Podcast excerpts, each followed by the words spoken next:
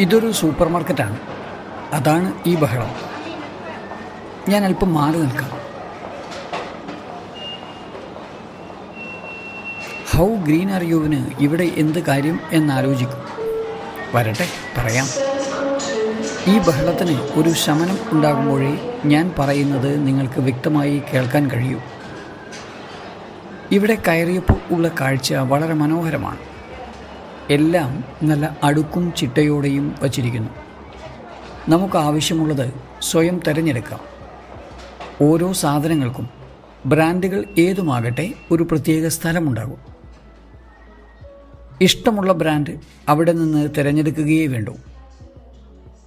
ഞാൻ വന്നത് അല്പം പാചക എണ്ണ വാങ്ങാനായിരുന്നു. സാധാരണ വെളിച്ചെണ്ണ വാങ്ങും. പാം ഓയിലുണ്ട് സൺഫ്ലവർ ഓയിലുണ്ട്. അതെല്ലാം തന്നെ വിവിധ ബ്രാൻഡുകളുടേതുണ്ട്. വിലയും നമ്മുടെ ഇഷ്ടങ്ങളും ഗുണദോഷങ്ങളും നോക്കി തിരഞ്ഞെടുക്കും. നിങ്ങളും അങ്ങനെയൊക്കെ തന്നെയല്ലേ? പാം ഓയിലിന്റെ കാര്യമാണ് ഞാനിപ്പോൾ ആലോചിച്ചത്. നിങ്ങളോട് പറയാൻ പോകുന്നത്. ഗുണത്തെയോ ദോഷത്തെയോ അതിൽ മായമുണ്ടോ കൊളസ്ട്രോൾ കൂട്ടുമോ എന്നൊന്നും ഞാൻ വിധിക്കാൻ പോകുന്നില്ല. ആരോഗ്യ വിദഗ്ധരും ഡയറ്റീഷ്യനും അത് പറയട്ടെ. പാം ഓയിൽ നേരിട്ട് വാങ്ങിയില്ലെങ്കിലും നമ്മൾ കഴിക്കുന്നുണ്ടാകും.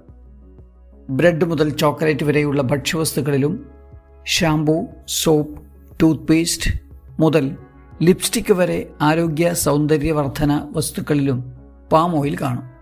ഏറിയും കുറഞ്ഞും. അതിന്റെ ഗുണദോഷങ്ങളെക്കാൾ ഞാൻ പറയാൻ പോകുന്നത് പാം ഓയിൽ ഉൽപാദനം ഉണ്ടാക്കുന്ന പാരിസ്ഥിതിക പ്രശ്നങ്ങളെക്കുറിച്ചാണ്. അതിന് എന്താണ് പരിഹാരം എന്ന് തോന്നും? നാം എല്ലാം പാം ഓയിൽ ഉപയോഗിക്കുന്നത് നിർത്തണോ? ഉത്തരം അത്ര ലളിതമല്ല. ഏഷ്യവിൽ Malayalam how green are you podcast series number five ഞാൻ Sathyaraj. Thank you for joining with me നമുക്ക് ചുറ്റും അല്ലെങ്കിൽ ലോകത്തിന്റെ ഒരു മൂലയിൽ മണ്ണിനും മനുഷ്യനും പരിസ്ഥിതിക്കും സംഭവിക്കുന്ന മാറ്റങ്ങൾ. അതിലെ ആകുലതകൾ നമ്മൾ അറിഞ്ഞിരിക്കേണ്ട കാര്യങ്ങൾ. അങ്ങനെ ഒരുപാട് വിവരങ്ങളുമായി ഈ പോഡ്കാസ്റ്റ് സീരീസിൽ ഞാൻ ഉണ്ടാകും. നമുക്ക് ഒപ്പം നടക്കാം. ഹൗ ഗ്രീൻ ആർ യു ഇതൊരു പോഡ്കാസ്റ്റ് ആണല്ലോ. യാത്ര ചെയ്യുമ്പോഴും മറ്റു ജോലി ചെയ്യുമ്പോഴും വിശ്രമവേളയിലും നിങ്ങൾക്ക് കേൾക്കാവുന്ന ഒന്ന്. എന്നും പറയുന്നത് പോലെ ഇതൊരു ഹെഡ്ഫോൺ ഉപയോഗിച്ച് കേൾക്കുന്നതായിരിക്കും നല്ലത്.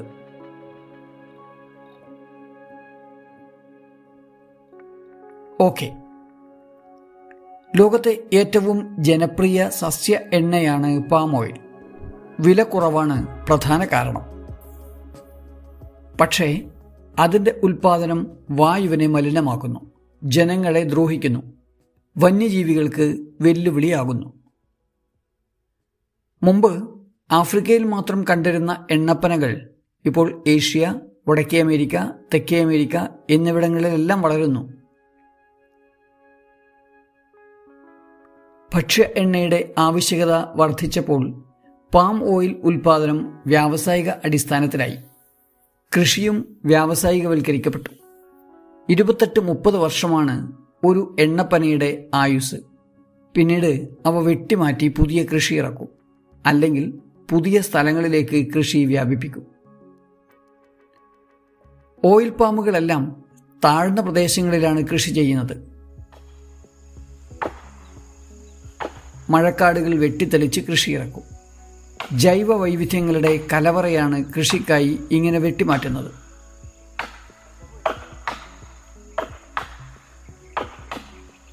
ഒറാങ് ഉഡാൻ പോലെ വംശനാശ ഭീഷണി നേരിടുന്ന ജീവികളുടെ ആവാസ കേന്ദ്രമാണ് ഈ മഴക്കാടുകൾ.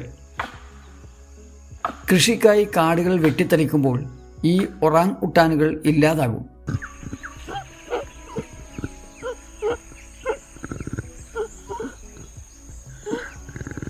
കഴിഞ്ഞ പതിനാറ് വർഷത്തിനിടയിൽ പാമോയിലിനായുള്ള കാട് വെട്ടിത്തെളിച്ചതിലൂടെ ഒരു ലക്ഷം ഒറാങ്ങുട്ടാനുകൾ ഇല്ലാതായെന്നാണ് ഗവേഷണ report.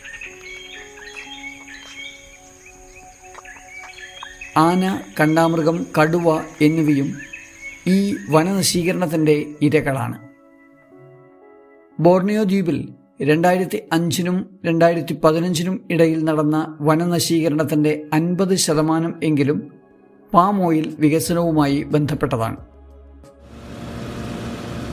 Borneo was once known as the lungs of the world, promoting rainfall and protecting diversity. Palm oil ഉൽപാദനം രണ്ടായിരത്തി പതിനാറിൽ ഇന്തോനേഷ്യയിൽ വലിയ കാട്ടുതീക്കും കാരണമായി. അതുണ്ടാക്കിയ വായു മലിനീകരണം ഭയാനകമായിരുന്നു. വനനശീകരണവും അതുവഴി കാലാവസ്ഥാ വ്യതിയാനവും എന്ത് ആഘാതം സൃഷ്ടിക്കുന്നു എന്ന് അവർ നേരിട്ടറിഞ്ഞു.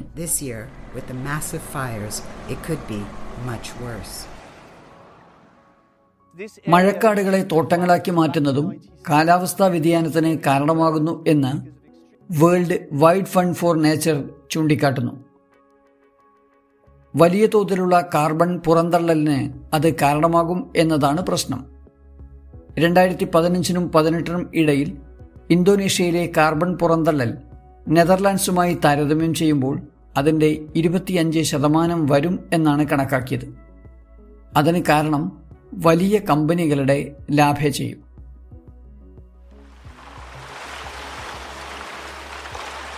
ആയിരത്തി തൊള്ളായിരത്തി എൺപതിനും രണ്ടായിരത്തി പതിനാലിനും ഇടയിൽ ആഗോള പാം ഓയിൽ ഉൽപ്പാദനം പതിനഞ്ച് ശതമാനം വർദ്ധിച്ചു.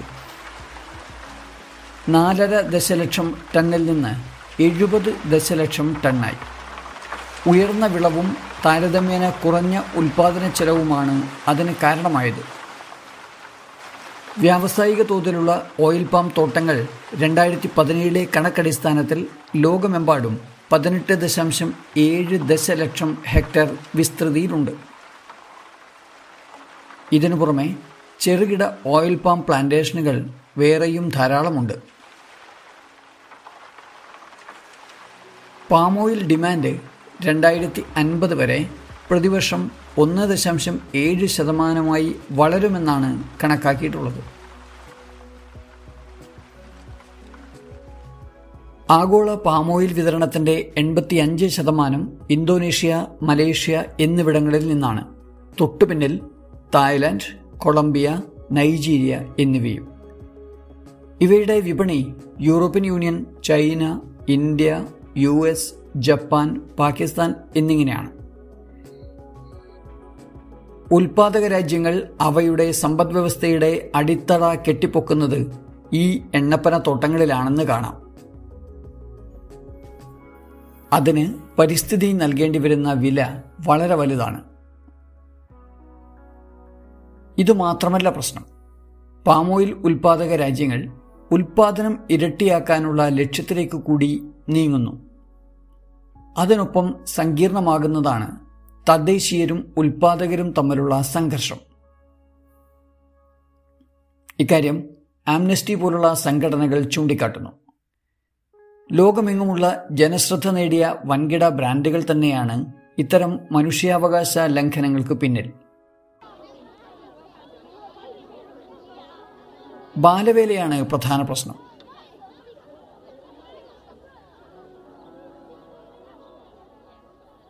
യൂണിലിവർ കോൾഗേറ്റ് പാമോലീവ് നെസ്ലെ എന്നിവയ്ക്കെതിരെയെല്ലാം ബാലവേല ചെയ്യിക്കുന്നതുമായി ബന്ധപ്പെട്ട ആരോപണം ആംനസ്റ്റി ഇന്റർനാഷണൽ ചൂണ്ടിക്കാട്ടുന്നു.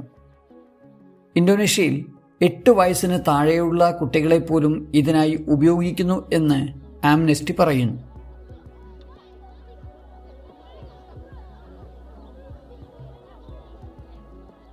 ഇതിന് എന്ത് പരിഹാരം? നിർഭാഗ്യവശാൽ പാം ഓയിൽ ഉപയോഗിച്ചുള്ള ഉൽപ്പന്നങ്ങൾ ഉപയോഗിക്കുന്നത് ലോകമെമ്പാടും ഇപ്പോൾ വളരെ സാധാരണമായതിനാൽ ഒഴിവാക്കുക ബുദ്ധിമുട്ടാണ്. ഗ്രീൻ പീസ് നിർദ്ദേശിക്കുന്നത് പാം ഓയിൽ ഉപഭോഗം കുറയ്ക്കുക എന്നതാണ്. ഉപഭോഗം കുറച്ചു കൊണ്ടുവരുന്നതിലൂടെ മറ്റൊരു വിപത്തിനെ ചെറുത്തു നിർത്താൻ കഴിയുമെന്നാണ് പ്രതീക്ഷ.